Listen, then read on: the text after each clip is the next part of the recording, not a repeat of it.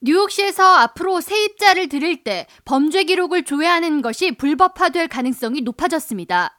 해당 조례안 시행에 대한 주민 의견을 수렴하는 첫 공청회가 오는 12월 8일 시의회 민권위원회에서 개최 예정인 가운데 뉴욕 포스트 등 지역 매체 등에 따르면 시의원 51명 중 최소 30명이 해당 조례안에 찬성 의사를 밝히고 있습니다.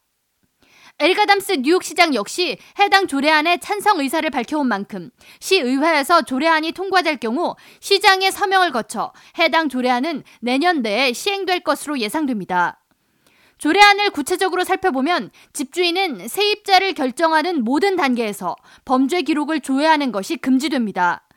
만약 범죄 기록 때문에 차별을 받았다고 생각하는 사람은 집주인을 상대로 소송을 제기하거나 뉴욕시 인권위원회에 불만을 제기할 수 있습니다.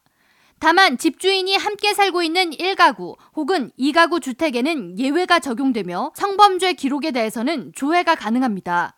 뉴욕주 성범죄 등록부 조사를 통해 성범죄 사실을 확인할 수 있으며 만약 조회를 할 경우 세입자가 될 사람에게 서면 통지를 해야 합니다. 뉴욕시에서 지난해 세입자 범죄 기록 조회를 금지하는 비슷한 조례안이 발의됐지만 당시 집주인 권익 옹호 단체 그리고 부동산 업체 등의 로비로 무산된 바 있습니다. 에릭 아담스 시장 대변인 찰스 럽백은 뉴욕 시민 중 누구도 한때 범죄를 저질렀다고 해서 원하는 주거지에 살 권리가 거부되어서는 안 된다고 강조하면서 시의회에 해당 조례안 통과로 뉴욕시에 미칠 긍정적인 영향이 최대화될 수 있도록 힘쓰겠다고 덧붙였습니다. 뉴욕시에 따르면 시 거주자 중 약 75만 명이 형사상 범죄 기록을 가지고 있으며 지난 2018년 뉴욕시 보고서에 따르면 교도소에 수감된 경험이 있는 뉴욕시 거주자는 그렇지 않은 사람에 비해 노숙자가 될 가능성이 10배나 높은 것으로 조사된 바 있습니다.